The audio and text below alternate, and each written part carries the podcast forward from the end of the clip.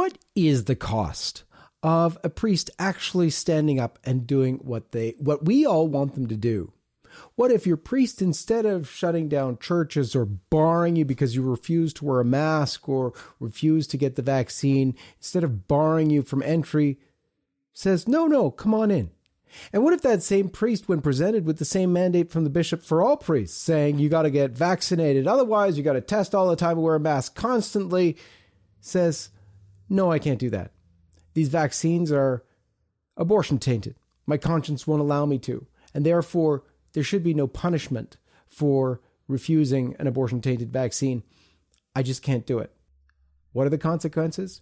You're going to see in this interview with Father Peter Williams, who's facing those consequences, which are not only suspension, but also can include excommunication.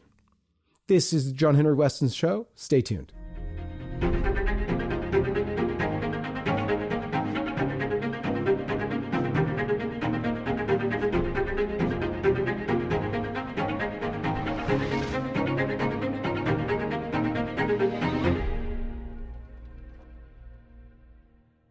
Welcome to this episode of the John Henry Westen Show, where we're very pleased to have with us Father Peter Williams. Father, if you could lead us off with the sign of the cross. In the name of the Father, the Son, and the Holy Spirit. Amen. Amen. Thank you so much, Father. As I said at the beginning, there you're one of the few heroic priests who are willing to tell people it is what it is when it comes to the vaccine, the vaccine mandates, masking, and everything else. If you could, Father, tell us a little bit about your story and where you're at currently we all went through lockdowns. Everybody knows that part of the story. I wasn't thrilled, but um, complied. Uh, it was trying to respond in obedience to all of those things.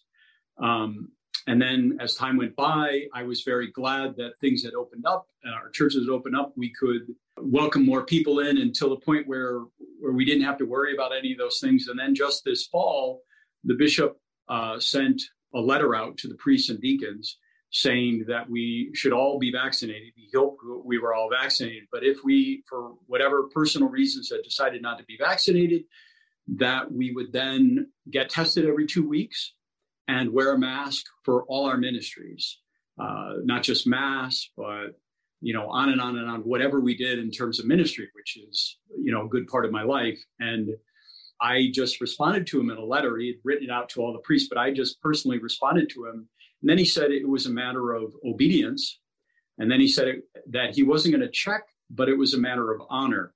And so it, it felt like he was sort of just hitting certain spots to, for me that, that it was obedient. And I thought, well, if I could work my way around it, you know, with a mental reservation or this or that, but then he made it a matter of honor.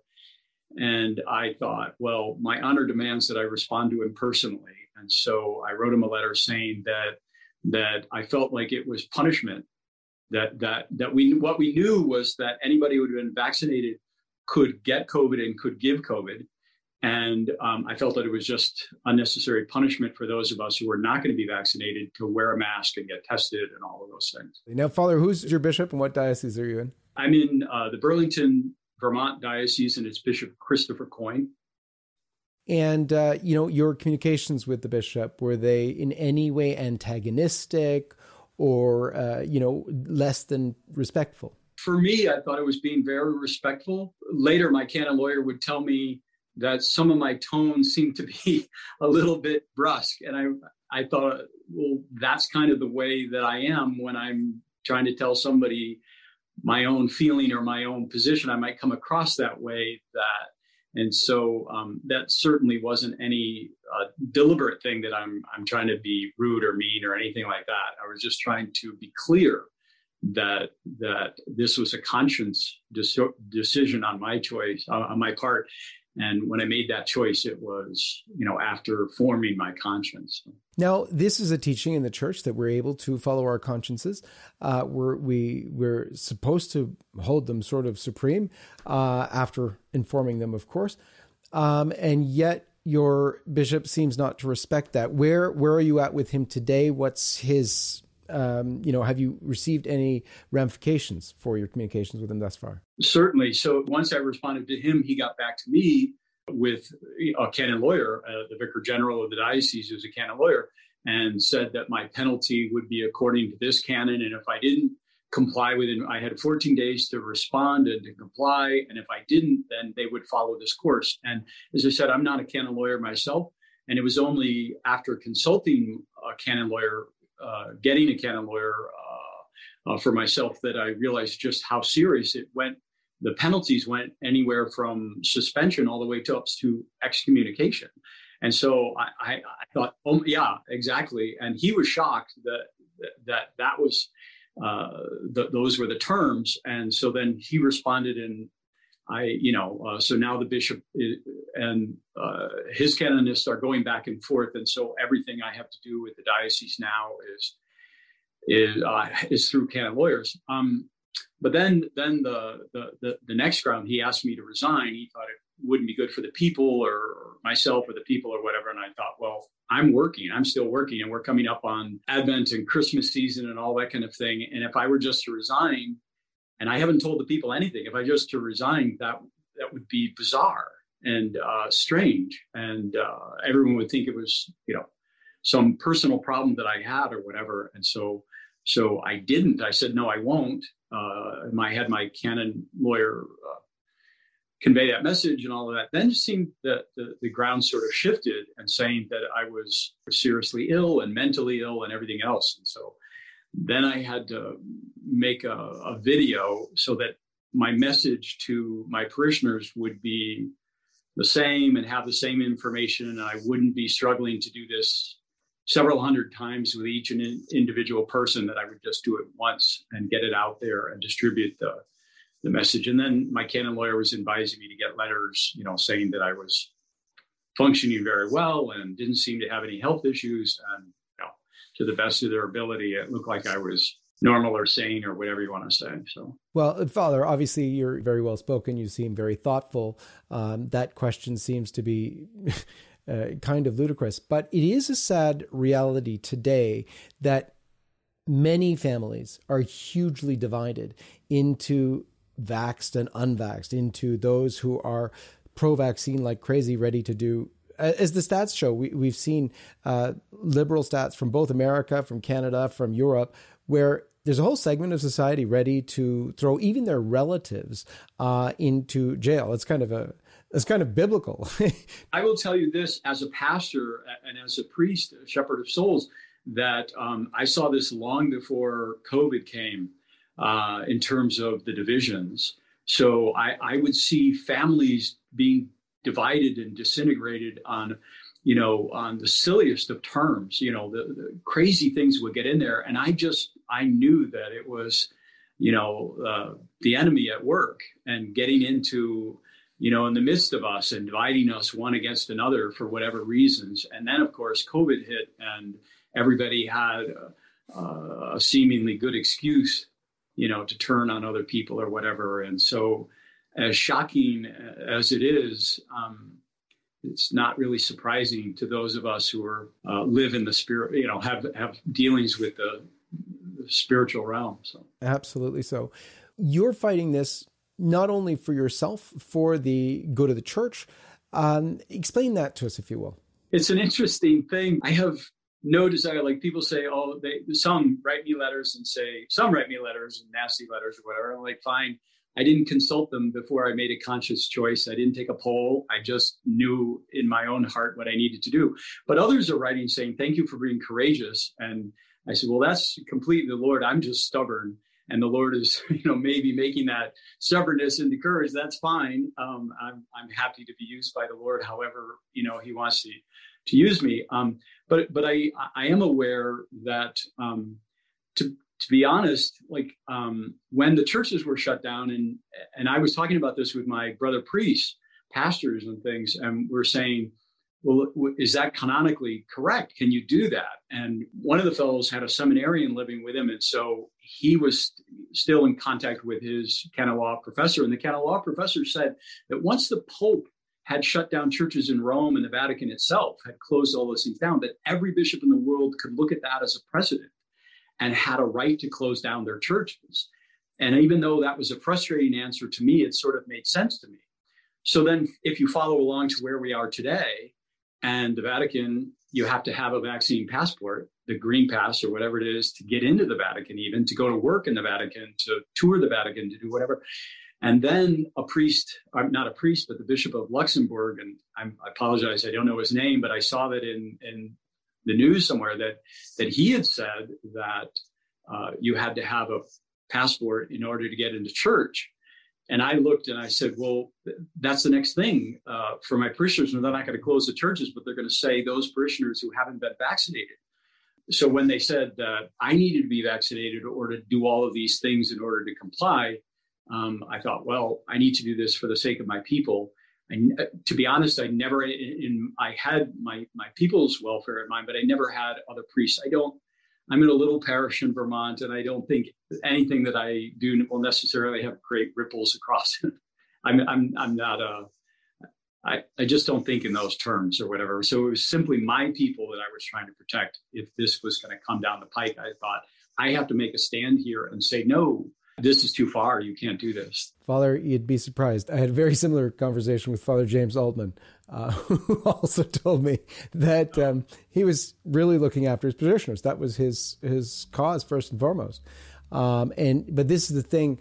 I think our Lord uh, uses us beyond where we uh, feel called when we're doing what we should be doing uh, Saint Therese was, you know, cleaning the convent and uh, and praying for the priests that uh, she knew she should pray, for and came to ask for prayers. Some of the great saints of the church are the porters, you know, like uh, Saint Brother Andre from Montreal, and and and they ended up being the the, the doorman or something. Um, uh, Saint Maria Faustina was in charge of the door for a while. She had other jobs as well, but she was in charge of the door for a while. So I always think that, you know, that that sometimes the little ones you don't notice are the ones who who are doing uh, tremendous things and just in their in their place you know. Sometimes it is also those who push back that lead the way uh, in terms of coming also to freedom. Um, there are many cases of priests i'll, I'll give you a priest uh, you know example of a priest that i know that basically you know everybody was going along to get along with health authorities that threaten to shut down your parish if you don't insist on max, masking some, if you don't insist on a vax passport, or take everybody's name as they come in, or deny Holy Communion to those wishing to receive on the tongue. Um, and, and so there's been encroachment after encroachment after, and many bishops have, have caved in on this. So they're getting it from their bishops too, and, and so on. What do you do? And um, I had a priest who told me that basically what he did was he said, All right, shut us down. I'm I'm not going to insist on masking and bar people who won't come into the church, uh, won't mask from coming into the church because they have the right to the sacraments. If you have to, shut us down. And it was funny because this very vehement, you know, health authority said, "Oh, well, uh, we don't we don't want to do that," you know, uh, you know. But all of a sudden, this priest had a freedom, whereas all the other priests, same diocese and so on, they don't have the same freedoms because he pushed back. So it's a it's a very interesting thing. That doesn't happen all the time, but it does happen, and that's why we're seeing much of the you know many of the protests and so on go on because people know after time we have to push back because it's for our freedoms, for our you know good and the good of society, and hear what you're doing for the good of the church. What are you hoping um, people take away uh, from this, and, and how can they assist you? You know, a couple of things. One is that people will become informed about what the church teaches about some of the things you mentioned. So, what the church teaches about uh, your conscience. It's it's not just kind of a, a, an authority. It is the supreme authority, uh, and and that's what the church teaches. It's the supreme authority, and of course, it has to be well informed. And we count on the church, the sacraments, the scriptures, uh, the teaching of the church and all of those things to to inform us and be well informed. But that's paramount. And then from there, in your conscience, then you move to important things like freedoms, um, that that we have in the United States, and that I would hope people would have similarly around the world. But we know from the church teaching is that God gives us freedom. And the beautiful thing, and, and I've seen it many, many times um, in people's lives and also in my own life, that God is a great respecter of free will. He is supreme Lord of the universe, the creator of everything, and he respects our individual choices, even though he may know that they're wrong, he respects them and allows them to play out with the consequences. And um, so that kind of freedom is where we come from. That's the, the image and likeness that we were made in. And, and, and so if we understand that, and that's what we're all about, um, that we would then stand up for one another's freedoms as well. And um, uh, then eventually, I would hope that, as you're saying, and it certainly wasn't my intention, but certain priests have contacted me and said various and sundry different situations and have said, thank you for being a witness.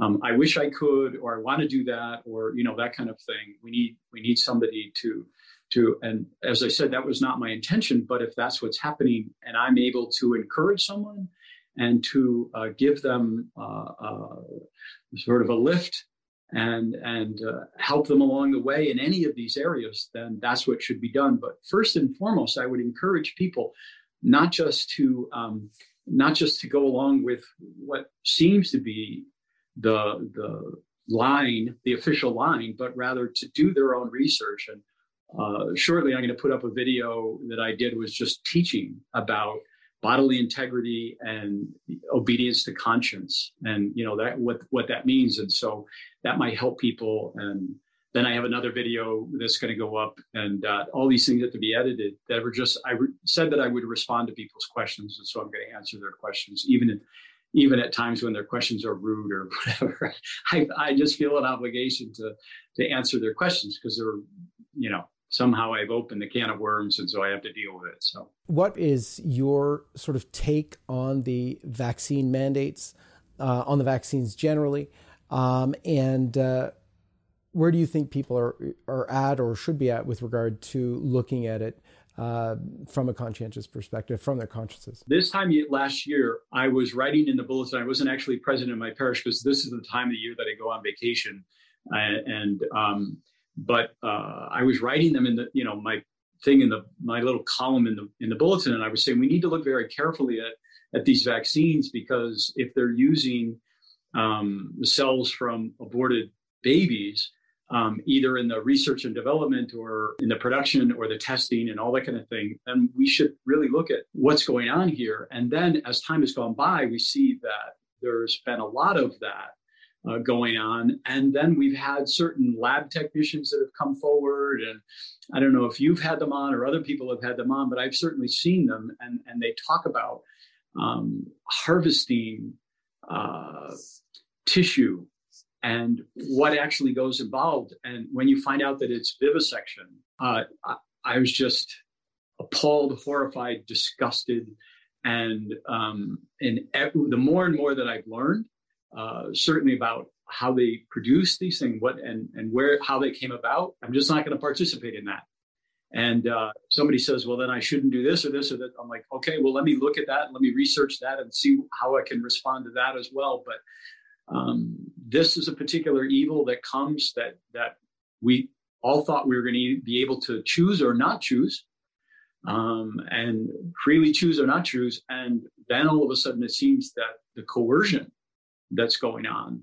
And that's one of the lines I use in the teaching video. If you if you look at church teaching in Donum Vitae, it, will say that coercion um, is at, a, the same level as like murder and and genocide and those kind of it's it's not the same thing obviously, but it's on that level where you're talking about ser- very serious crimes against humanity, not just sins, you know, serious sins, like uh, gossiping about your neighbor in a terrible way or something, or stealing a thousand dollars, but crimes against humanity when you realize it's let it's reached that kind of level i'm headed in the other direction you know kind of thing. I'm running the other direction. I want nothing to do with this whatsoever. Absolutely. Yet as a priest you're in a kind of a conundrum. The the people are as well because they're being forced out of their jobs. They're being forced out of um, uh, it's sometimes out of society depending on where they live. Um, but you as a priest are confronted with this in a special way as well, because it's coming from uh, Pope Francis, who has said very clearly it's a moral obligation. The example of the Vatican, as you were talking about before, with the lockdowns, sure, but um, they've implemented themselves a, a type of vax mandate where uh, you know in entrance to the museums or even to St. Peter's to look at it, not for mass per se, but, but to to go in and, and visit and, and pray even uh, before the relics, uh, but also uh, in terms of working there, they've implemented a vax mandate. So you know that from there come the bishops they just just moving down the line unless they're willing to stand up for the freedom of conscience of their priests they're they're also implementing this mandate insisting upon it and wanting to force it on upon the people. Very very difficult times for you as priests as well. That was the thing. Like i wanted to be obedient and comply as much as i could because of all of those other reasons when people were saying you know they say to me all the time why don't you just put a mask on? Why don't you just do this? Why don't you just get the vaccine? Why don't you just you know, for the good of other people and all that kind of thing. And and then, you know, so I, I was trying to do all of that. I'm trying to to do all of that. And I understand that priests and and we feel very torn. Many of us feel very torn about that. There are others who are ready to comply and they have no problem with it and all that. Fine. When they go before God, they'll have a clear conscience. Um, um, but as I was, as I said, not my bishop and not my pope are going to stand with me on Judgment Day is just me before Jesus. There'll be no excuse when he says to me, "You knew better." But okay, they did whatever their conscience, um, but you knew better. And so, so I'm so I have to stand before God, uh, my conscience, and but I see I see priests priests very much. Uh, uh, in that place. And uh, to use an image, and maybe it's too striking to people, I think priests are like, uh, especially the parish priests, are like caged dogs. And the bishop comes and beats them with a stick every once in a while to get them to comply with whatever he wants them to do. And then the people do the same. Uh, so we very, we very much feel like, uh, you know, our parishioner, not all, but some of our parishioners are saying, we want you to do this, we want you to do this, we want you to do this. And then the bishop says, we want you, and, and priests are we're just in that place of service and because we're in that middle position that uh, so my heart goes out to many many priests and and i i'm not here to condemn any of them for you know uh, what they what they're choosing or not choosing to do um, it breaks my heart that that many of them forced or compelled or coerced or whatever to get the vaccine and i understand that there may be some serious health consequences to that and so that's just that's just horrible. One difficult question for you, Father, uh, before we end off here. He said you don't want to uh, condemn other priests. There are a whole bunch of priests who are insisting upon vaccine mandates for parishioners coming to their parishes, that are insisting on masking, that are insisting on reception of Holy Communion only on the hand. Um, and therefore, there are a whole bunch of Catholics for whom their parishes are no longer a place of welcome, even though they're in a state of grace. What do you make of that? What do you say to those priests? Uh, and what do you say to those parishioners? It's not what I do. It's uh, beyond my purview. Like I cannot uh, uh make policy or whatever for another priest and, and for another parish and all those things. It saddens me. I immediately think of Jesus from the cross, Father, forgive them. They know not what they do. And even though they may feel that they're very well informed and they know exactly and they've made the correct decision. And uh, I, I find it interesting that I'm willing to say that from my point of view, um, but they're not willing to say it like that. That uh, they're not willing to to give uh, that same uh, uh, leeway to me or extend that same courtesy to me. Okay, um, but w- what I tried to do in, in my parish is lead my people closer holiness to God. And so um, these issues don't come up except in the periphery, you know, when I have to mention certain kinds of things. But we keep the focus on uh, Jesus Christ and conforming ourselves to his will. And that's what I intend to do, you know, as long as I possibly can.